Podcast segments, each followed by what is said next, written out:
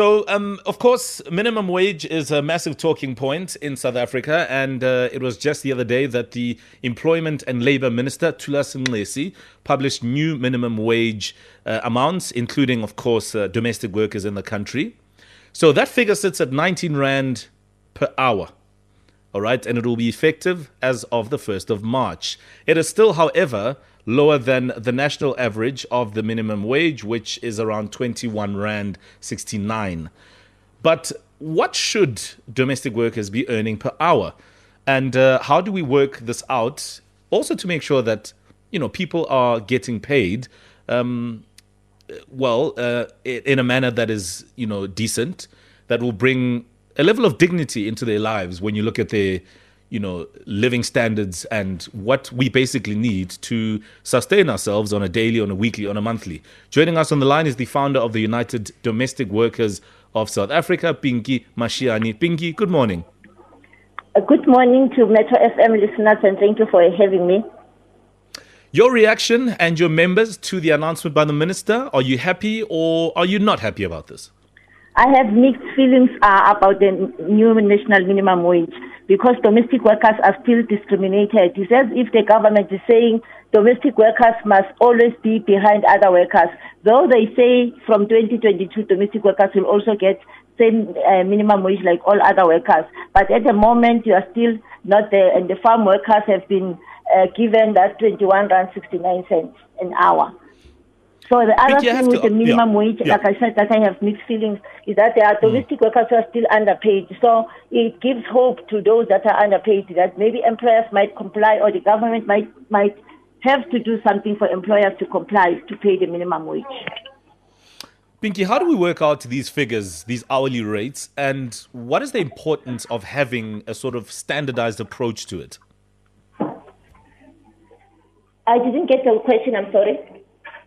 So what I'm trying to get a sense of is how we work these figures out. How do we get to the figures that we see? Um, and, and what is the importance of it? What is the importance of making sure that there's a standard across the board?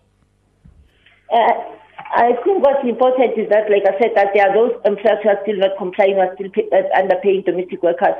Uh, but we also have many domestic workers who are uh, earning more than the national minimum wage. So uh, what we are saying is that we our appeal to employers that who can afford to pay domestic workers more than that, that can they do that because they know how much work domestic workers is having at, at, at the workplace.